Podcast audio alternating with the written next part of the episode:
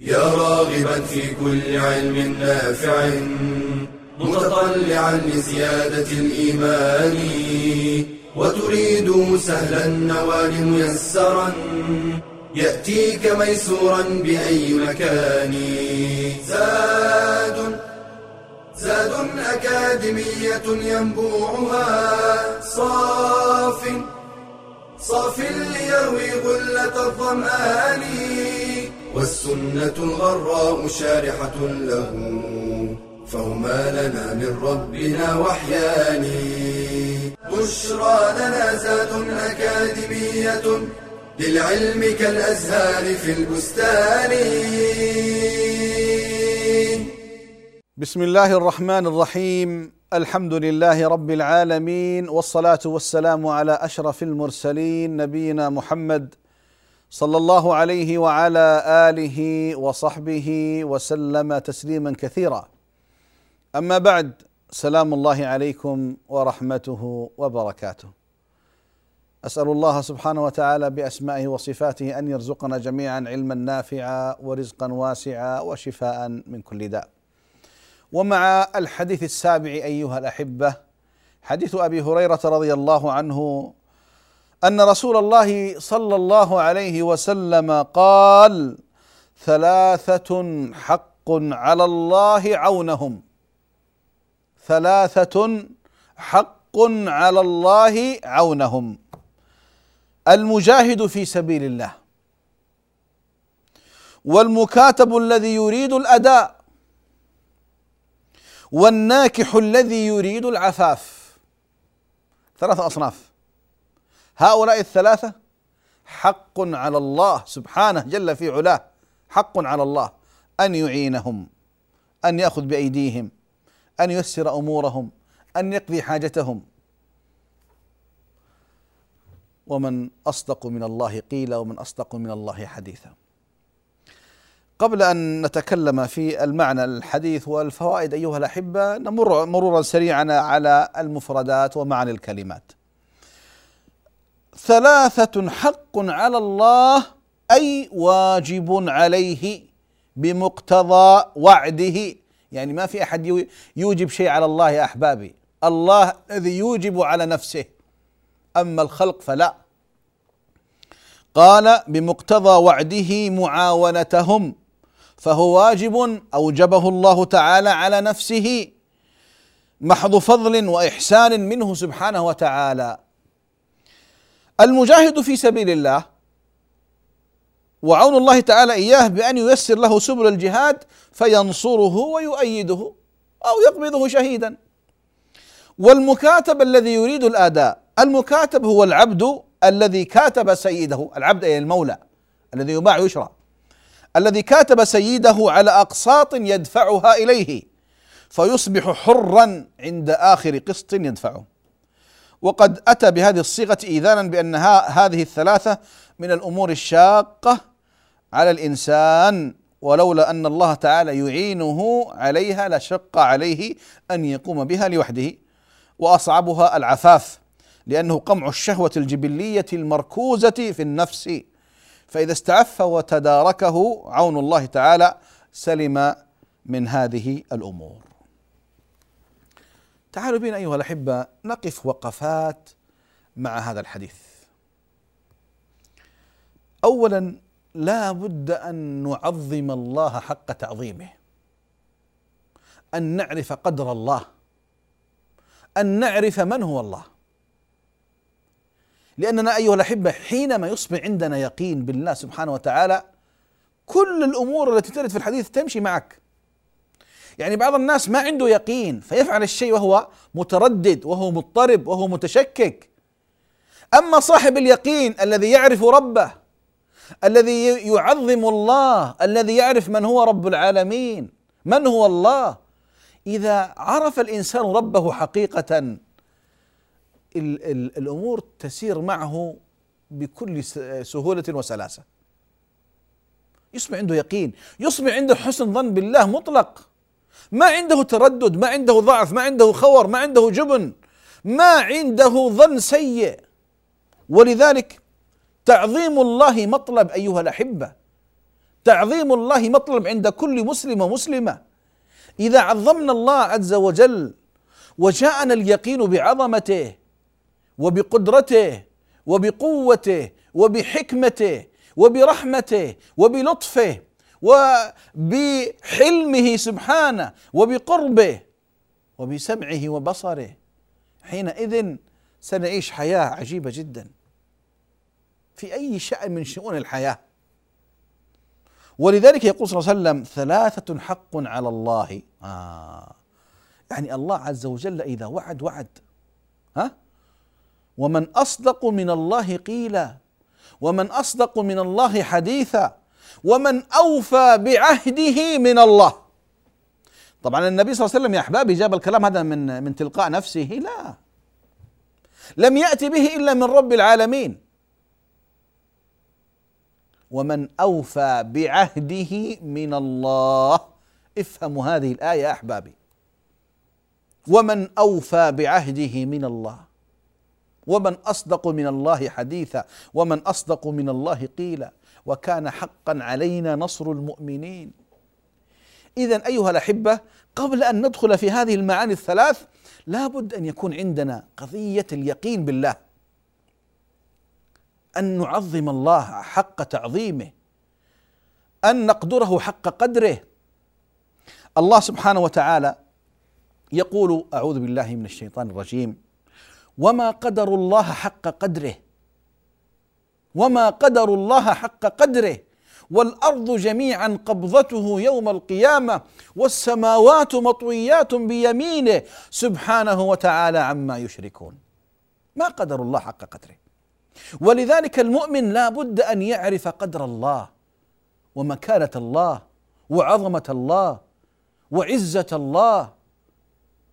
لما نعرف هذا أيها الأحبة وتستقر في قلوبنا كل أمر من أمور الشريعة ستنساق معنا. بدون شك بدون شك. ثلاثة حق على الله عونهم. كما قلت حق على الله البشر الخلق ما يوجبون شيء على الله. لذلك أنا أذكر بعض الناس يعني هداهم الله في في دعائهم قد يعتدون. أقسمت عليك يا رب إلا ان كذا. من حضرتك حتى تقسم على الله؟ أنا سمعت بعض هذه الدعوات في بعض المساجد. يا رب أقسمنا عليك ب... يا أحبابي لا بد أن نعرف الأدب مع الله عز وجل. لا بد أن نتأدب مع رب العالمين. من أنا ومن أنت ومن نحن حتى نقسم على الله. قد تقع من بعض العلماء بعض. الذين لهم لهم لهم مكانة عظيمة في الدين من العلم الشرعي والسابقة. وربما وهذه ما تحدث منهم إلا نادرا وهم يعرفون أحوالهم مع رب العالمين. لكن يعني كل من يعني لأن بعض الناس قد يسمع هذه من إمام مسجد ولا من كذا ثم يبدأ أقسمت عليك يا رب أقسمت عليك يا رب. لا. ليس هذا أدب مع الله سبحانه وتعالى. ابدا ليس فيه أدب مع الله أن نقسم على الله من؟ وهل أنت هل تعلم أن هذا الأمر الذي أقسمت عليه هو الصح؟ هو الذي ينبغي أن يقع؟ ما أدراك. ما أدراك. الخضر يقتل الغلام ويخرق السفينة ويقيم الجدار. موسى موسى عليه السلام يعترض وهو نبي وهو رسول لكن ما عنده علم لماذا فعل هذا؟ فبعض الناس قد يقسم على الله في أمر أنت ما تدري. هل هذا الأمر صح ولا غلط؟ في حكمة ولا ما في حكمة؟ في تعدي ولا ما في تعدي؟ ولذلك أيها الأحبة لابد أن نلزم الأدب مع الله سبحانه وتعالى. طيب. اولا قال المجاهد في سبيل الله الله أكبر. هذا المجاهد الذي وضع روحه على كفه رخيصة في ذات الله لله سبحانه وتعالى. ها؟ هذا أول واحد الذي باع نفسه لله. خرج مجاهدا في سبيل الله. مجاهدا في سبيل الله. ليس لدنيا ولا لعرض. الرجل يقاتل للمغنم وللسمعة وللقبيلة ولكذا ولكذا. من في من ذا وحمية قال صلى الله عليه وسلم من قاتل لتكون كلمة الله هي العليا فهو في سبيل الله. كما قال صلى الله عليه وسلم. فالقضية ما هي قضية أمور دنيوية ولا ربح ولا خسارة لا لتكون كلمة الله العليا. فاصل ثم نعود إليكم بإذنه تعالى.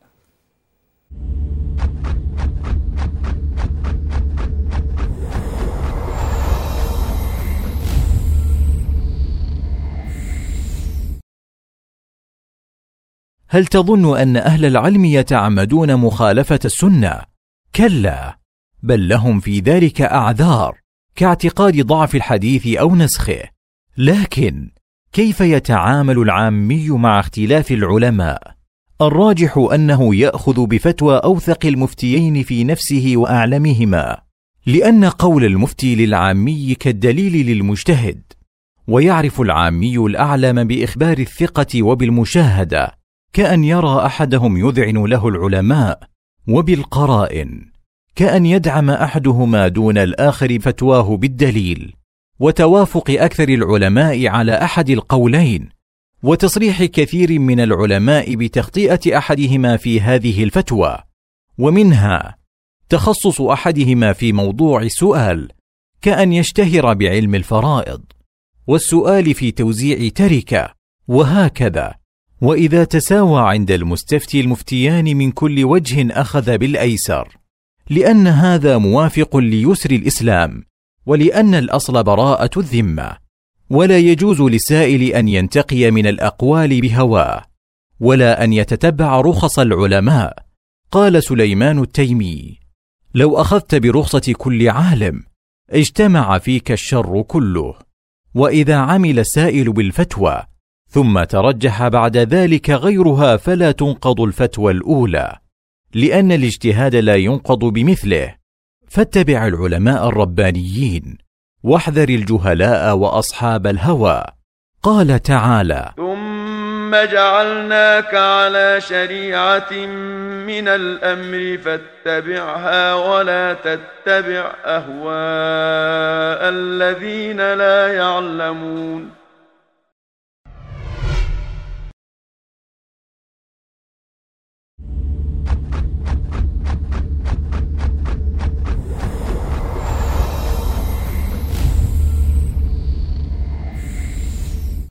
بسم الله الرحمن الرحيم.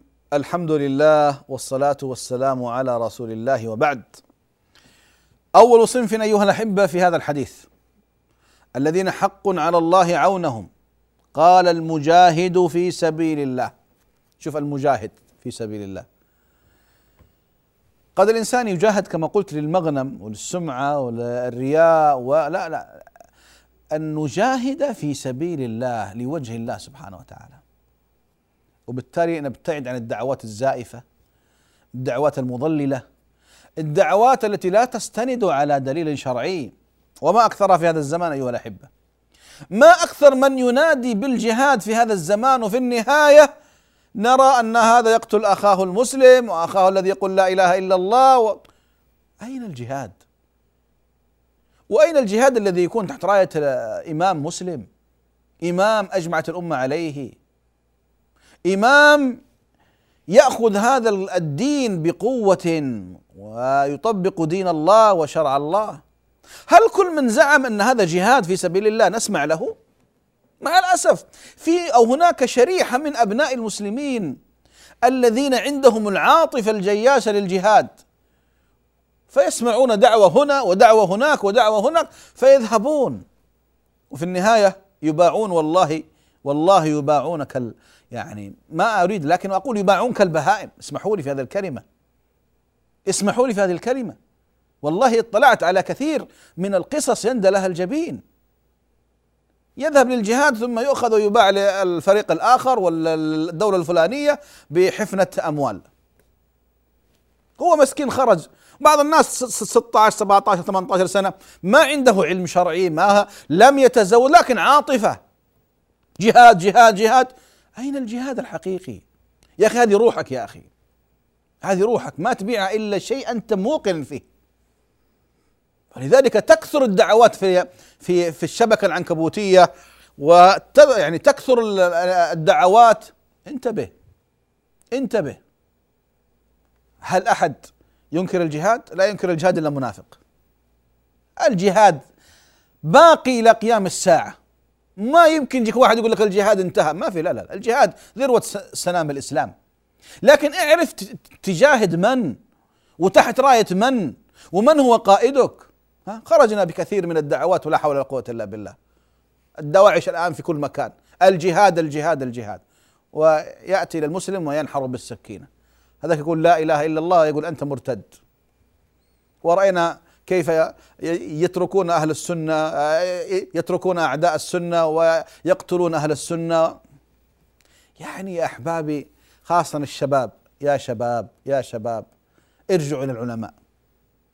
أرجوكم ارجعوا إلى العلماء الناصحين. الفتن مو كل إنسان يعرفها. الفتن إذا أقبلت لا يعرفها إلا العلماء وإذا أدبرت عرفها كل أحد. يعني حتى الحوادث التي وقعت في عصر الصحابة المشكلة التي وقعت في عصر الصحابة كثير من الصحابة اعتزلها. اعتزلها فتن. فنجي الآن في هذا الزمان وفي هذا الوقت وبعضنا يتقحم تقحم. والله رأيت بعض المقاطع في الإنترنت لشبابنا مساكين يعذبون تعذيب شديد في أيدي أعداء الدين. كلها دعوة إيش؟ إلى الجهاد. ثم يكتشف أنه بيع غرر به. اذا أنا لا أقول انه كل الجهاد الآن في الكرة الأرضية غلط انتبهوا. لا لا لا لازم نكون منصفين أيها الأحبة. لكن الإنسان هذا يعني قضية الجهاد آه، تضحية بالروح اعرف في من تضحي. لمن؟ مع من؟ ولذلك أيها الأحبة الوقوف مع العلماء. العلماء العلماء. صمام أمان بعد الله سبحانه وتعالى لكثير من الفتن. ولذلك كثير من الشباب مساكين. بعض الناس تحصله تو متزوج سنة سنتين عنده طفل ولا طفلين ترك طلق الزوجه ورمى الأولاد وقال بروح أجاهد. فين؟ قال أنا بروح العراق وذا قال بروح سوريا وذا قال بروح أفغانستان وذا قال بروح يا أخي الكريم ما يمكن يجي واحد يحرم الجهاد في سبيل الله. الجهاد ماض إلى قيام الساعة كما قال صلى الله عليه وسلم. لكن اعرف مع من تجاهد. وأنت ولي مع ولي أمرك هل سمح لك ولا ما سمح لك؟ وخاصة إذا كان عندك علماء ناصحين ربانيين صادقين. فمع الأسف مع الأسف كثير من أبناء المسلمين أحرقوا وقتلوا وسجنوا وعذبوا مساكين عندهم العاطفة. والله ما أحد يحرم الجهاد يا أحبابي لكن الجهاد الباطل اللي غير قائم على كتاب الله وسنة رسول الله على غير منهج صحيح. والله ما حد يقبله. والله ما نقبله. النبي صلى الله عليه وسلم يقول من لم يغزو ولم يحدث نفسه بالغزو مات على نفاق أو كما قال صلى الله أو مات ميت جاهلية أو كما قال صلى الله عليه وسلم. نعوذ بالله يا إخواني. لكن قال قال المجاهد في سبيل الله. في سبيل دعوات؟ وجماعات ولا حول ولا قوة إلا بالله. واسمحوا لي أن أتكلم وأنا محروق والله. أتكلم في هذا الموضوع وأنا محروق. لما رأيت لما رأيت وما تألمت في في المواقع وشباب وأبناءنا غرر بهم تغرير ومساكين. صحيح يعني ليس كل من عنده عاطفة أنه يصل إلى الطريق الصحيح. لا يا أحبابي. لذلك لذلك الانسان يشاور العلماء يأخذ رأي العلماء يستفتيهم. ما هم بس من راسه بس. خذ الجهاز خذ الجواز والتذكره وتوكل على الله. شباب والله كانوا ذاهبين من هنا على الطائرات إلى تركيا ومن تركيا قالوا بنروح اللي بيروح سوريا واللي بيروح العراق واللي طب أنت استأذنت ولي أمرك استأذنت أبوك استأذنت بيت أخ... أه أمك. آه مع الأسف. جهاد جهاد جهاد. طب جهاد مع من جهاد؟ قال لك إيش؟ مجاهد في سبيل الله شرط في سبيل الله. في سبيل الله.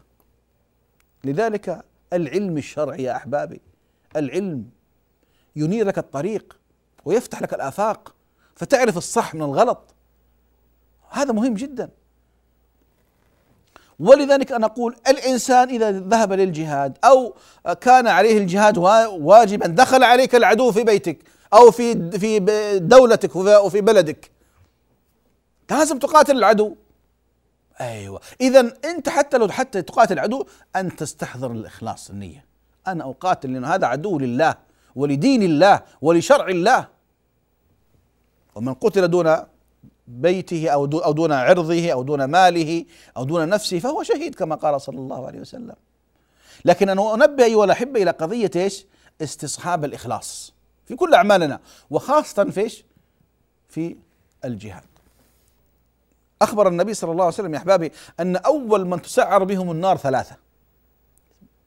رجل قتل في سبيل الله ورجل حفظ القرآن وتعلم العلم وعلمه ورجل أنفق ماله في سبيل الله. يأتي بالأول. يعرفه نعمه فيعرفها. ماذا فعلت يا عبدي؟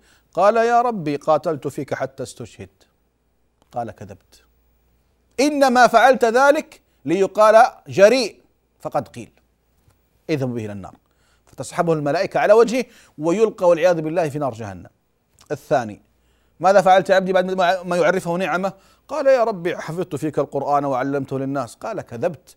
إنما فعلت ذلك ليقال عالم. فقد قيل اذهبوا به إلى النار. يسحب على وجهه إلى نار جهنم.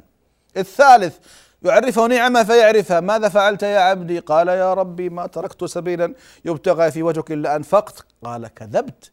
إنما فعلت ذلك ليقال جواد فقد قيل اذهبوا به إلى النار فيسحب على وجهه ويلقى في نار جهنم. الإخلاص غير موجود لا في الجهاد ولا في العلم ولا في الصدقة. أول من تسعر بهم النار قبل اليهود والنصارى قبل أعداء الدين قبل قبل يعني الكفر. لا لا لا هؤلاء من أمة محمد. ليش؟ ما في إخلاص. لذلك أيها الأحبة الإخلاص يجب أن يكون مصحوبا معنا في كل أعمالنا وخاصة الجهاد في سبيل الله. طلب العلم الصدقة أمور ثلاثة.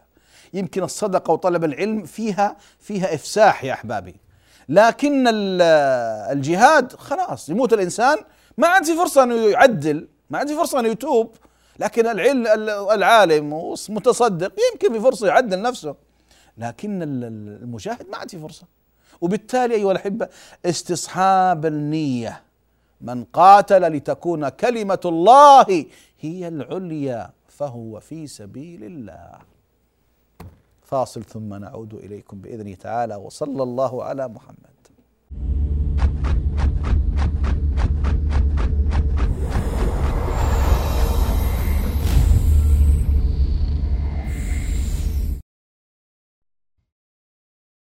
للإيمان أركان لا يتم إلا بها فإذا سقط منها ركن لم يكن الإنسان مؤمنا وهي ستة. الإيمان بالله ويشمل الإيمان بربوبيته أي بأنه الخالق المالك المدبر وبألوهيته فلا معبود بحق إلا الله وكل معبود سواه باطل وبأسمائه وصفاته. فله الأسماء الحسنى والصفات العليا ونؤمن بالملائكة وأنهم مخلوقون من النور وأنهم عابدون لله مطيعون. ومن عنده لا يستكبرون عن عبادته ولا يستحسرون. يسبحون الليل والنهار لا يفترون. ولهم أعمال كلفوا بها. فجبريل موكل بالوحي وميكائيل بالمطر والنبات وإسرافيل بالنفخ في الصور ونؤمن بالكتب. أنزلها الله على رسله حجة على العالمين ومحجة للعاملين.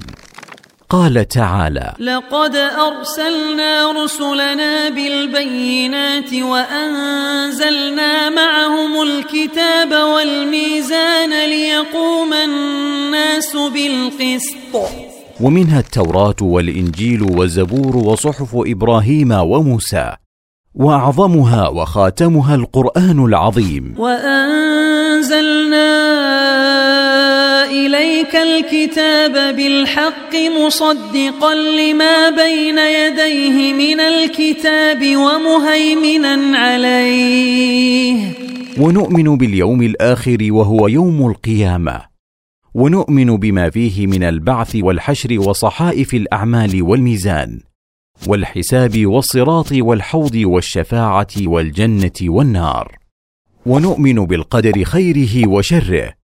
وهو تقدير الله تعالى للكائنات حسب ما سبق به علمه واقتضته حكمته وله أربع مراتب العلم والكتابة والمشيئة والخلق. فثبت إيمانك بالعلم والعمل واحذر من شبهات المشككين. ربنا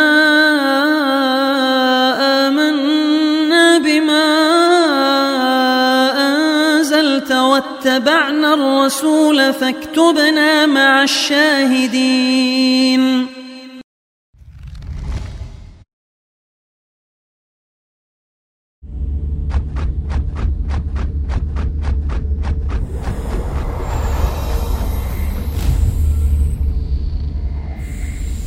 بسم الله الرحمن الرحيم الحمد لله والصلاة والسلام على رسول الله وعلى آله وصحبه ومن والاه وبعد سلام الله عليكم ورحمته وبركاته. عودة إلى هذا الحديث. الجهاد أيها الأحبة قسمان. جهاد السنان وجهاد اللسان. جهاد العلم. جهاد العلم. فينبغي أيها الأحبة ألا نغفل عن هذين الأمرين. الجهاد في سبيل الله والقتال في سبيل الله سواء دفعا أو فتحا والجهاد بالكلمة بالعلم بالأمر بالمعروف بالنهي عن المنكر بتوعية الناس بالدعوة إلى الله سبحانه وتعالى بالوقوف أمام الدعوات المضللة بالوقوف أمام الهجمات الحادية والفكرية المنحرفة. لا يا أخي احبابي ترى هذا جانب مهم وهذا جانب مهم. كما أن الميدان مهم في مواجهة أعداء الدين في القتال كذلك مواجهة أعداء الدين في في في الفكر المنحرف. يعني مع الأسف يعني كثير من الأفكار المنحرفة انتشرت ما وجدت من يرد عليهم ما وجدت من يقف أمامهم ما وجدت من يقول قف مكانك. وبالتالي أيها الأحبة جهاد العلم والحجة مطلب مهم جدا. ويمكن أهم من قضية السلاح لأن الآن نحن خاصة في هذا الزمان الآن أيها الأحبة انتشار الإعلام وانفتاح الإعلام يعني تستطيع أنت في بيتك تكلم 20 30 مليون 100 مليون وأنت في مكان واحد. في السابق يمكن كانت المساجد خمسة آلاف ثلاثة آلاف ألف أكثر أقل لكن الآن من خلال الإعلام أيها الأحبة يمكن أن تخاطب ملايين وتوصل صوتك إلى ملايين. فهذه دعوة لإخواني المشايخ العلماء الدعاة أن يتصدوا للأفكار المنحرفة الأفكار الحادية الأفكار التي فيها غلو وفيها تنطع وفيها والعياذ بالله انتهاك للشرع. مع الأسف مع الأسف. سهولة هذه الوسائل وبدأ كل إنسان يهرف بما لا يعرف. وكثير من الناس والعياذ بالله تزندق ومنهم من ارتد ومنهم من انغلى ومنهم من جفى ليش؟ ما وجدوا من من يعينهم ومن يفتح لهم الآفاق ولذلك جهاد العلم مطلب كبير جدا جدا جدا خصوصا في هذا الزمان. طيب آه ننتقل أيها الأحبة إلى المكاتب الذي يريد الأداء. المكاتب كما قلت لكم هو المولى الذي يعني الآن الحمد لله ما في يعني غير موجود هذا المو... لكن قد يعود ما يدريك. هذا حكم شرعي. المكاتب الذي كان مولى عبد عند مولاه فيكاتبه بكم تعتقني؟ قال لك مثلا ب ألف ريال. فهو يجمع 200 ألف ريال حتى يعتق نفسه بعشرين أقية ذهب بكذا بكذا. ويعني آه، السنة سلمان الفارسي كيف كاتب مولاه اليهودي بأربعمائة نخلة وبأربعين أوقية ذهب. وساعده النبي صلى الله عليه وسلم والصحابة حتى حتى اعتق نفسه. فالمكاتب الذي يريد الأداء وعنده عنده في نفسه إنه يريد فعلا حقيقة. وكذلك ورد أيها الأحبة أيضا الذي يستلف من الناس يستدين من الناس. وعنده يقين أنه سيرد وعزم أنه سيرد. هذا أيضا حق على الله أن يعينه. إنسان استلف من من استدان أموال الناس يريد أن يؤديها أدى الله عنه ومن أخذها يريد أن يتلفها أتلفه الله أو كما قال صلى الله عليه وسلم. فهذا المكاتب أيضا الله سبحانه وتعالى سيعينه بإذنه تعالى. هنا نقطة أريد أن أنبه إليها. بعض المتفلس المتفلسفين والمتشدقين. يقول لك يا أخي الإسلام دين عبودية ودين رق ودين يدعو إلى الرق. يا أخي ما إيش هذا؟ إيش أين الرحمة؟ انتبه. بعض الناس فعلا يدعو إلى هذا يقول يا أخي الإسلام كله أحكام رق وما أحكام رق. إيش هذا؟ ما في رحمة ما في ما في رأفة بالناس. الإسلام جاء على واقع. ما استطاع أن يغيره الإسلام مباشرة غيره. في هناك أمور تحتاج إلى طول نفس. الناس ألفوها من مئات السنين وآلاف السنين. وفيها مصلحة. ولذلك الإسلام لم يأتي فحر يحرم الرق ابدا. لكنه دعا إلى ذلك. رغب في ذلك. جعل من وقع في بعض الحدود أول كفارة عتق رقبة. مثلا إنسان عياذ بالله قتل أول شيء كفارة عتق رقبة مؤمنة. إنسان ظاهر عتق رقبة. ها؟ فهناك هناك حتى بعض المحظورات. جعل الجزاء عتق رقبة ليش؟ لأن الإسلام يدعو ويهدف ويحث على عتق النفوس. وكم من الأجور أيها الأحبة رتبت لمن أعتق نفسا. فبالتالي الإسلام ما يدعو إلى الرق والعبوديه بالعكس الإسلام يدعو إلى الحرية. بل حتى قضية معاملة الأرقاء والعبيد يجب أن تكون معاملة حسنة. تأكل تطعمهم مما تطعم تلبسهم مما تلبس وهكذا. فالإنسان ينتبه أنه الإسلام بالعكس يدعو إلى إلى الحرية والأحكام التي التي في الإسلام كان دائما أكثرها عتق رقبة عتق رقبة عتق رقبة. طيب.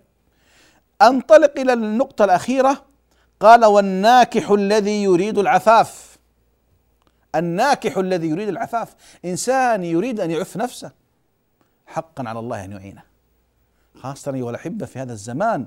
كثرت فيه الفتن وكثر فيه التبرج وكثر فيه التعري وكثرت فيه القنوات الفضائية السيئة والمواقع الهابطة والصور في الصحف والمجلات وبشكل الإنسان يقع في فتن.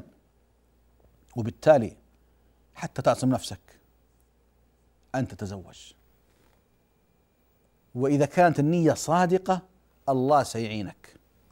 وكما ذكر هنا المصنف بعض الأمور آه، يقول الطبري رحمه الله واعلم أنه أي النكاح سبب لنفي الفقر. يا أخي ما عندي شيء وكيف يا أخي أنت أنت لوحدك يجيك رزقك.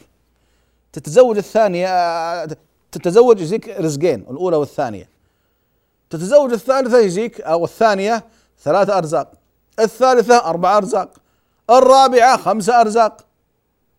جاك ولد جاك بنت جاك كذا. كل مخلوق رزقه ليس عليك أنت على رب العالمين سبحانه جل في علاه. فلذلك الإسلام يحث قال الله سبحانه وتعالى إن يكونوا فقراء يغنيهم الله من فضله. فالله وعد.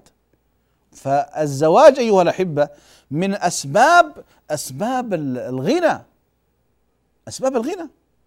ولذلك الإنسان يحرص أيها الأحبة يقول أبو بكر الصديق رضي الله عنه وأرضاه أطيعوا الله فيما أمركم به من النكاح ينجز لكم ما وعدكم من الغنى. ثم تلا قوله تعالى إن يكونوا فقراء يغنيهم الله من فضله. وعن ابن مسعود أنه قال التمسوا الرزق في النكاح بقول الله تعالى إن يكونوا فقراء يغنيهم الله من فضله. اذا آه قضية الزواج باب من أبواب الرزق يا أحبابي. باب وكم عرفت ورأيت ممن تزوج فقيرا وبعد فترة ما شاء الله تبارك الله فتح الله عليه. كلام الله أيها الأحبة كما قلنا في أول اللقاء ومن أصدق من الله حديثا ومن أصدق من الله قيلا ومن أوفى بعهده من الله. ولذلك نحرص على قضية قضية الزواج. هناك ملحوظة أخيرة ألا يتخذ الزواج للعب للعب بأعراض الناس.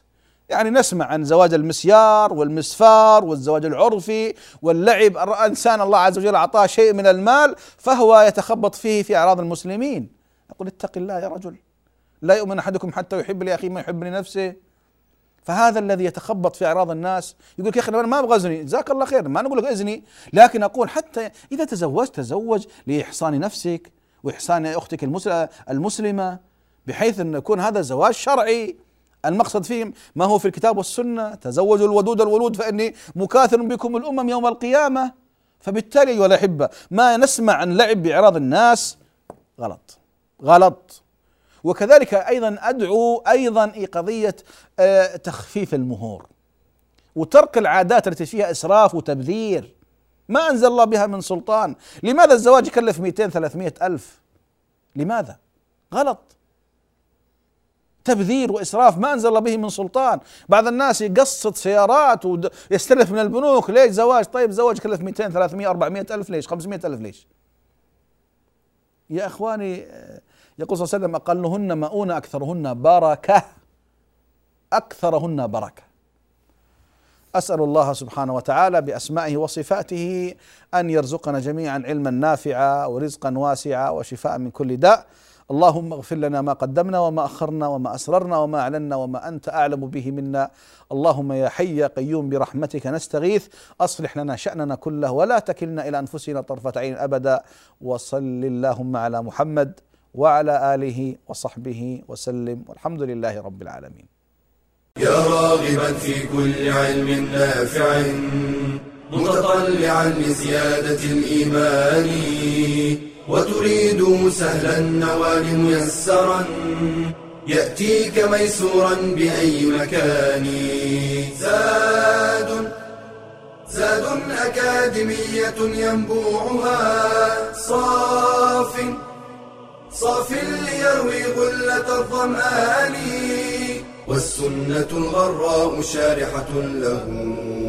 فهما لنا من ربنا وحيان بشرى لنا زاد أكاديمية للعلم كالأزهار في البستان.